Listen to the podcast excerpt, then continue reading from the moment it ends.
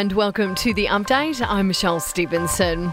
The PM says his leadership is safe as he comes under pressure over his handling of sexual assault and harassment allegations. Scott Morrison conceding that not everyone has been happy with his response amid claims that morale within coalition ranks is low. He maintains, though, that the government is united. I've just been overwhelmed by the amount of support that I've received from my colleagues this week. Our party has never been more united. Meantime, uh, the PM's chief of staff will actually investigate whether people in his office were spreading rumours about the partner of Brittany Higgins. The former Liberal staffer quit last month and then alleged she'd been raped in Parliament House two years ago. She claims that journalists have told her negative information about her boyfriend was being spread after she went public. While a senior government minister believes anyone involved in sex acts in Parliament House should actually be sacked, it comes after video footage emerged of men performing lewd acts in the building.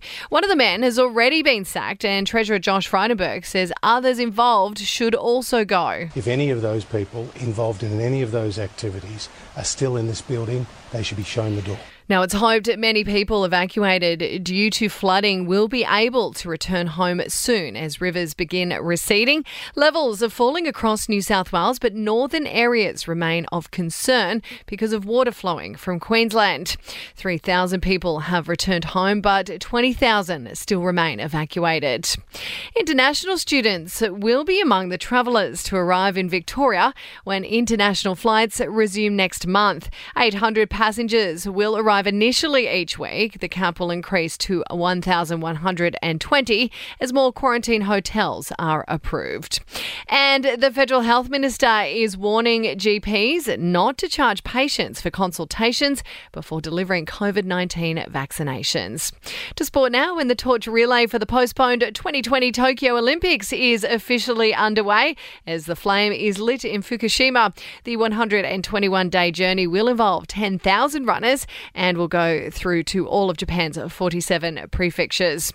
In entertainment news, now it's a sad day for Chrissy Teigen fans. She's left everyone stunned after announcing she's leaving Twitter after more than 10 years on the platform. The model and wife to John Legend admitting that she'd had enough of the negativity. Gwyneth Paltrow has revealed that having a famous film director as a godfather really does pay off. Steven Spielberg becoming her unofficial videographer at her 20 2018 wedding to Chris Martin.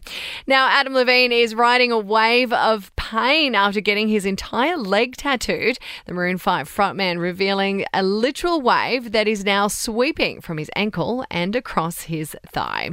And that is the latest from the Nova Podcast News team. We'll see you tomorrow morning for another episode of The Update.